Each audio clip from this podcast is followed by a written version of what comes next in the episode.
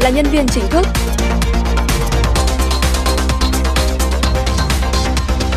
Xin kính chào quý vị khán giả đang theo dõi bản tin tài chính kinh doanh trưa. Và vừa rồi là một số nội dung đáng chú ý sẽ có trong bản tin trưa nay. Xin kính mời quý vị cùng theo dõi. Thưa quý vị, đến hết tháng 11, giải ngân vốn đầu tư công mới đạt 65,7%. Để thúc đẩy giải ngân vốn, thì sáng ngày hôm nay, Bộ Tài chính đã tổ chức cuộc họp tháo gỡ vướng mắc với 6 địa phương thuộc tổ công tác số 5 do Bộ trưởng Bộ Tài chính làm trưởng đoàn, gồm có Quảng Bình, Quảng Trị, An Giang, Đồng Tháp, Bạc Liêu và Cà Mau. Vướng mắc chính được nhiều địa phương nêu ra là khó khăn về giải phóng mặt bằng, cộng thêm thủ tục điều chỉnh dự án, kế hoạch giao vốn chậm, khiến tỷ lệ giải ngân bình quân của 6 địa phương này mới đạt gần 49%. 15 tháng 9 thì tỉnh Cà Mau được giao bổ sung 580 tỷ, cho nên là cái việc ờ, phân khai vốn giải ngân đối với cái số vốn này đó thì nó đến giờ này nó cũng ờ, nó cũng chưa có đủ thời gian Ngoài ra còn nhiều khó khăn về thủ tục kéo dài ở các dự án vốn ODA, Bộ Tài chính cho biết sẽ phối hợp với các bộ ngành liên quan để tháo gỡ vướng mắc. Nhưng trước mắt, bản thân các địa phương cần chủ động đẩy nhanh các phần việc trong quyền hạn như sớm hoàn thiện thủ tục chuẩn bị đầu tư để khi có vốn là triển khai ngay. Những cái nguyên nhân chủ yếu mà cái giải ngân thấp là từ cái công tác chuẩn bị đầu tư là chậm và bị động.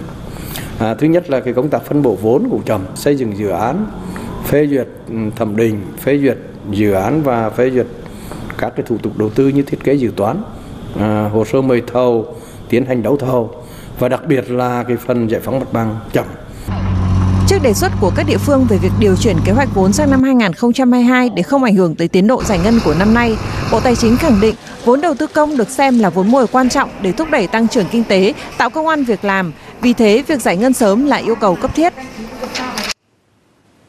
Thị trường chứng khoán trong nước sáng ngày hôm nay tiếp tục phục hồi nhưng có vẻ áp lực điều chỉnh đang dần hiện hữu. Phân tích chi tiết xin mời biên tập viên Phương Nam ạ. Vâng, cảm ơn chị Minh Hằng. Rõ ràng là áp lực điều chỉnh đã nhen nhóm trước hàng loạt thông tin không mấy tích cực trên thị trường thế giới.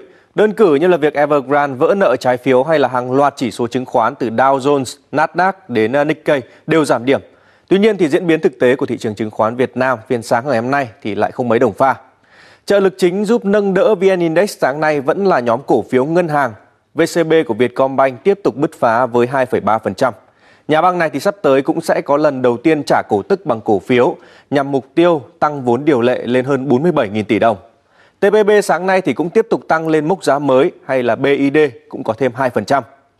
Còn nhóm cổ phiếu chứng khoán thì lại phân hóa VND, HCM đều giao dịch dưới mức giá tham chiếu, trong khi một số mã khác như là MBS, VIX thì à, vẫn tiếp tục phục hồi. Áp lực bán từ SSI cùng à, gần một nửa blue chip trong rổ VN30 thì cũng đã khiến cho chỉ số này không thể duy trì sắc xanh. Gas và PLX thì đều gặp áp lực chốt lời ngắn hạn. Nhóm dầu khí thì à, cũng chỉ duy trì được vài mã xanh là các doanh nghiệp dịch vụ phụ trợ như là PET, PVB, POS. Một mã đầu cơ được nhắc đến nhiều trong thời gian gần đây là IDI thì sáng nay bất ngờ được mua mạnh vào và mã này thì đã nổi tiếng bởi mô hình cây thông khi mà lên đỉnh rồi à, nằm sàn liên tục, trắng bên mua trong hơn một tuần trở lại đây. Phiên chiều nay thì VN Index có thể à, cho thấy rõ hơn xu hướng điều chỉnh. Các nhà phân tích cho rằng là nhà đầu tư không nên vội vàng mua đuổi trong bối cảnh thanh khoản thị trường vẫn đang ở mức thấp. Những nhịp tăng ngắn thì có thể à, là cơ hội để mà cơ cấu lại danh mục đầu tư. Tạm dừng phiên sáng thì VN Index tăng 2,9 điểm lên 1.470 điểm. Tăng à, thanh khoản tăng nhẹ so với phiên sáng ngày hôm qua với 461,2 triệu cổ phiếu được giao dịch, giá trị tương đương hơn 13.100 tỷ đồng. Ngược lại thì HNX Index giảm 1,17 điểm xuống 451,3 điểm, hơn 60,7 triệu cổ phiếu được giao dịch với giá trị gần 1.500 tỷ đồng. Còn trên thị trường kim loại quý mở cửa phiên giao dịch trong nước sáng ngày hôm nay, giá vàng tiếp tục đà giảm của tuần vừa qua. Mặc dù cuối phiên sáng thì giá vàng đã tăng trở lại nhưng không đáng kể. Như tại Bảo Tín Minh Châu thì giá vàng dòng thăng long giao dịch lúc 11 giờ trưa nay giảm 40.000 đồng một lượng ở cả hai chiều so với chốt phiên ngày hôm qua. Sản phẩm này được giao dịch ở mức là 51 triệu 820 nghìn đồng một lượng mua vào và bán ra là 52 triệu 470 nghìn đồng một lượng. Cùng thời điểm đó thì giá vàng SJC tại Bảo Tín Minh Châu cũng được giao dịch ở mức là 60 triệu 760 nghìn đồng một lượng mua vào và 61 triệu 230 nghìn đồng một lượng ở chiều bán ra. Thưa quý vị, tiếp tục về câu chuyện 9 sàn giao dịch BO, tiền ảo trái phép theo mô hình đa cấp lừa đảo vừa mới bị Công an thị xã Duy Tiên, tỉnh Hà Nam phối hợp với Cục An ninh mạng và Phòng chống tội phạm công nghệ cao Bộ Công an triệt phá. Qua đấu tranh, các đối tượng cầm đầu đã hé lộ về những chiêu thức thu hút người tham gia và bản chất của các sàn trên chỉ là trò lừa đảo. Gian xe tiền tỷ này là đi thuê. Tiền chi trong các buổi tiệc hạng sang được móc từ ví của người tham gia. Anh trưởng nhóm bọn em cầm tiền về là bọn em là chụp tiền đấy và làm hình ảnh trên Facebook ạ. Mình sẽ mở cái sàn đấy ra và mình sẽ bỏ tiền lên đấy ạ, chụp cả cái sàn đấy ạ. Giống như kiểu mình đã kiếm được tiền trong cái Dạ sàn vâng, đấy đúng rồi ạ. Để phát triển hệ thống, nhóm Star Diamond đã xây dựng khoảng 50 leader theo mô hình kim tự tháp, chi trả hoa hồng cao khi lôi kéo được người mới tham gia. Chẳng hạn nhóm người này là những F1, F2 của mô hình. Nhưng tại cơ quan công an, các đối tượng cho rằng mình cũng là những nạn nhân. Em đã kêu gọi khoảng tầm 10 15 người, tổng số tiền lên khoảng gần 30.000 đô. Khi công an bắt em mới biết là mình bị lừa. Sau khi bị bắt, Ninh Đắc Huân, đối tượng cầm đầu khai nhận tất cả chỉ là chiêu trò lừa đảo. Cốt của cái gọi là sàn tcbtrade.com được mua trôi nổi trên mạng. Đồng tiền ảo TCFX được các đối tượng tự tạo ra, các lệnh giao dịch do các đối tượng tự điều khiển. Coin này không có pháp lý trên thị trường ạ, được ờ, sàn tạo ra với mục đích lôi kéo được những người tham gia có sự can thiệp tạo nên nhiều lệnh mua để đẩy cho giá đồng coin cao lên. Khi mà số lượng coin phát hành ra nhiều thì giá đồng coin sẽ bị tụt xuống ạ. ngay cái đối tượng cầm đầu là đối tượng Đinh Đăng Quân cũng đang ở trong cái quá trình vận hành thiết lập và đang kinh doanh một cái sàn khác đối tượng ờ, được Quân thuê vận hành còn thiết lập và tham gia vận hành gần chục một cái sàn khác Bộ Công an xác định nhiều sàn Forex, BO dạng này tại Việt Nam đều có mối quan hệ lẫn nhau. Khi sàn này bị đánh sập, các đối tượng cầm đầu nhanh chóng thành lập sàn khác để tiếp tục lừa đảo. Hiện Bộ Công an đang mở rộng điều tra.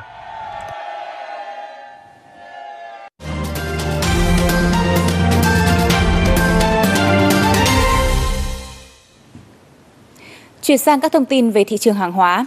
Đóng cửa ngày 9 tháng 12 thì sắc đỏ đã quay trở lại bảng giá, khiến cho chỉ số MXV Index giảm 0,8% xuống còn 2.261 điểm. Và những diễn biến chi tiết hơn, xin mời quý vị đến với phần phân tích của biên tập viên Hữu Trí ngay sau đây. Xin anh Hữu Trí ạ. À, Vâng chị Minh Hằng, trong chốt phiên ngày hôm qua thì thị trường năng lượng là tâm điểm chú ý của giới đầu tư và giá dầu WTI trên sở NYMEX đã giảm tới 1,9% xuống chỉ còn gần 71 đô la Mỹ một thùng.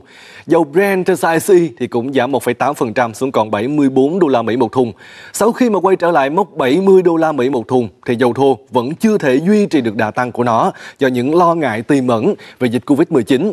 Bên cạnh những biện pháp cứng rắn của các quốc gia nhằm ngăn chặn tốc độ lây lan của biến chủng Omicron thì nhu cầu tiêu thụ dầu thô trên thế giới vẫn tiếp tục đón nhận triển vọng tiêu cực khi mà cơ quan thông tin năng lượng Mỹ cắt giảm dự báo nhu cầu tiêu thụ dầu thô thế giới và dự kiến là trong năm nay thì nhu cầu dầu sẽ giảm 620. 50.000 thùng mỗi ngày và khó có thể đạt đến mức là 100 triệu thùng một ngày như là thị trường kỳ vọng vào trước đó.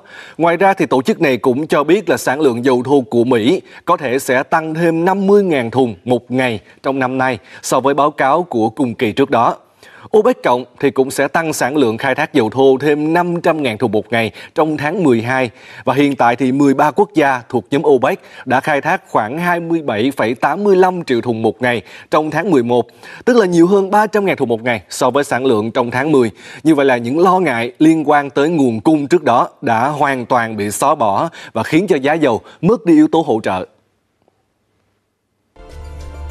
Trong tuần này thì giá dầu thô đã phục hồi đáng kể và lấy lại mức giao dịch trên vùng 70 USD trên thùng ờ, với trọng tâm chính của thị trường tiếp tục là các diễn biến liên quan đến đại dịch Covid-19. À, ờ, mặc dù các thông tin hiện nay đang nghiêng về hướng tích cực với kỳ vọng rằng à, vaccine vẫn sẽ hiệu quả trước biến thể mới, à, nhưng mà một số nền kinh tế lớn trên thế giới vẫn đang thận trọng và duy trì các biện pháp giãn cách.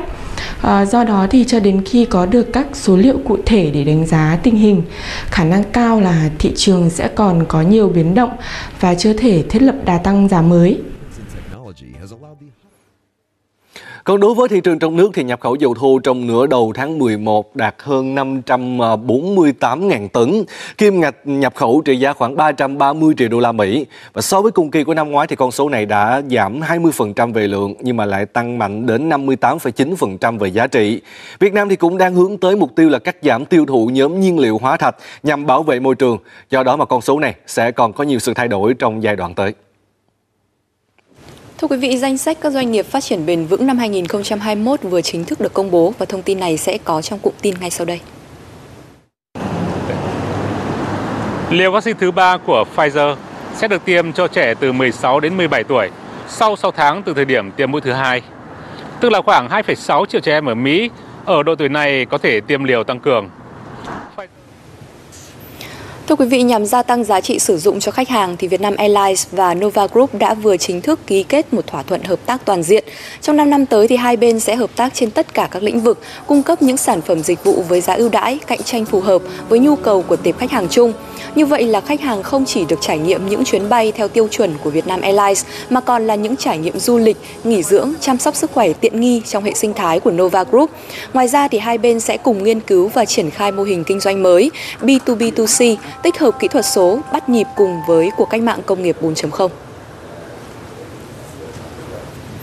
Thưa quý vị, chính phủ Nhật Bản đã lên kế hoạch hỗ trợ tài chính cho các hãng hàng không trong nước đang gặp nhiều khó khăn vì dịch Covid-19, với tổng số tiền lên đến là 70 tỷ yên, tức là khoảng 615 triệu đô la Mỹ trong tài khóa 2022.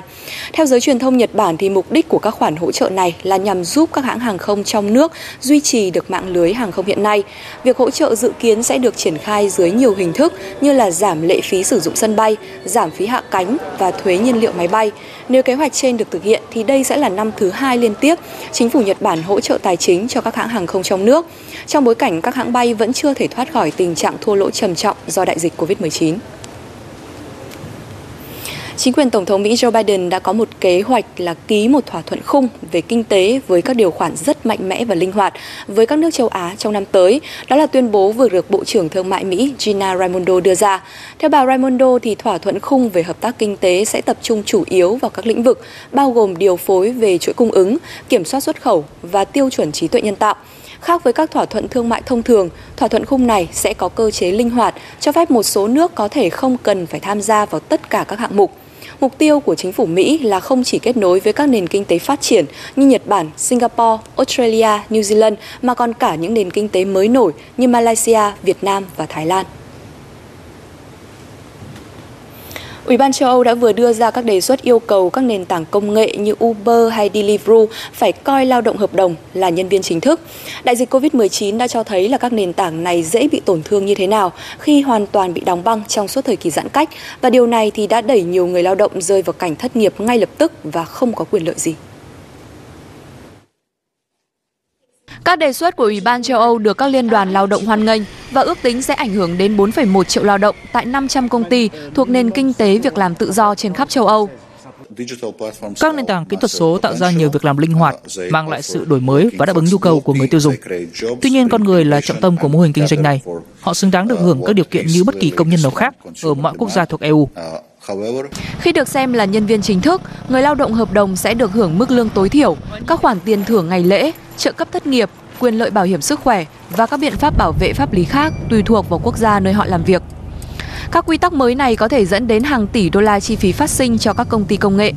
Bởi vậy, không có gì ngạc nhiên khi nhiều công ty hợp đồng đang chống lại những đề xuất này để tránh ảnh hưởng nghiêm trọng đến mô hình kinh doanh. Gã khổng lồ gọi xe Uber cho biết khoản chi phí phát sinh thêm sẽ được chuyển sang cho người tiêu dùng và khoảng 250.000 người giao hàng, 135.000 tài xế sẽ mất việc theo các quy tắc mới. Tuy nhiên, cũng có những công ty ủng hộ cách tiếp cận này. Just Eat ủng hộ các đề xuất cải thiện điều kiện cho người lao động và giúp họ tiếp cận các biện pháp bảo vệ xã hội. Các quy tắc cũng yêu cầu các ứng dụng gọi xe, giao đồ ăn và nhiều công ty khác phải minh bạch hơn về cách họ sử dụng các thuật toán để giám sát và đánh giá người lao động cũng như đặt ra các nhiệm vụ và mức phí. Nhân viên hoàn toàn có quyền yêu cầu bồi thường nếu công ty vi phạm. EU ước tính số lượng người làm việc cho các nền tảng kỹ thuật số trên toàn khối sẽ tăng từ 28 triệu người hiện nay lên 43 triệu người vào năm 2025. Vừa qua, danh sách các doanh nghiệp phát triển bền vững năm 2021 đã được công bố. Thông tin chi tiết sẽ có ngay sau đây. Mới đây, Hội đồng Doanh nghiệp vì sự phát triển bền vững Việt Nam đã công bố danh sách doanh nghiệp bền vững năm 2021. Đây là chương trình thường niên từ năm 2016. Theo sự chỉ đạo của chính phủ, năm nay, Bộ chỉ số đánh giá CSI mới nhất có 119 tiêu chí, bao gồm các chỉ số về phát triển bền vững, quản trị, môi trường, lao động và bình đẳng giới tại doanh nghiệp. Có mặt trong top 10 và cũng là đại diện duy nhất của ngành dược là công ty cổ phần Trafaco. Bên cạnh kết quả tăng trưởng kép cả về doanh thu và lợi nhuận, duy trì chuỗi sản xuất, cung ứng, Trafaco đã thực hiện mục tiêu vừa đảm bảo phòng chống dịch, vừa sản xuất, kinh doanh, phát triển kinh tế, an sinh xã hội cũng như đóng góp nhiều giá trị tích cực cho người lao động, người tiêu dùng và các bên liên quan. Trong bối cảnh dịch bệnh kéo dài ảnh hưởng đến nhiều doanh nghiệp, công ty cổ phần phát triển năng lượng Sơn Hà SSI vẫn giữ được mức doanh thu quý 3 ổn định so với cùng kỳ năm trước. Tính chung 9 tháng đầu năm, SSI có ghi nhận mức tăng trưởng với doanh thu thuần đạt hơn 143 tỷ, lợi nhuận trước thuế đạt 9,8 tỷ đồng. Công ty cũng bám sát sự phát triển của công nghệ máy nước nóng năng lượng mặt trời trên thế giới, đưa hàng loạt công nghệ mới và ứng dụng cho sản phẩm bình năng lượng thái dương năng. Phát huy sự thành công của sản phẩm này, công ty tiếp tục mở rộng kinh doanh sang lĩnh vực máy lọc nước RO, máy lọc nước tạo ion kiềm, giúp người dân đảm bảo chất lượng nguồn nước sinh hoạt và nước uống, bảo vệ sức khỏe cộng đồng. Từ đầu năm cho đến nay, nhiều khu đô thị, khu dân cư và nhà ở thương mại đã được khởi công xây dựng, tạo ra quỹ đất và nhà ở lớn trên địa bàn tỉnh Lào Cai. Trước những tác động của dịch Covid-19, nhiều dự án đã hướng tới nhu cầu nhà ở gắn với hệ thống đa tiện ích nội khu hiện đại, nâng cao trải nghiệm sống và tính an toàn. Như dự án tòa tháp The Manor Tower Lào Cai nằm tại vị trí trung tâm của tỉnh, chủ đầu tư Bitexco hướng đến mô hình khu phức hợp gồm trung tâm thương mại, khối trung cư với gần 260 căn hộ và khách sạn với kiến trúc lấy cảm hứng từ ruộng bậc thang. Dự án sẽ góp phần thay đổi diện mạo đô thị của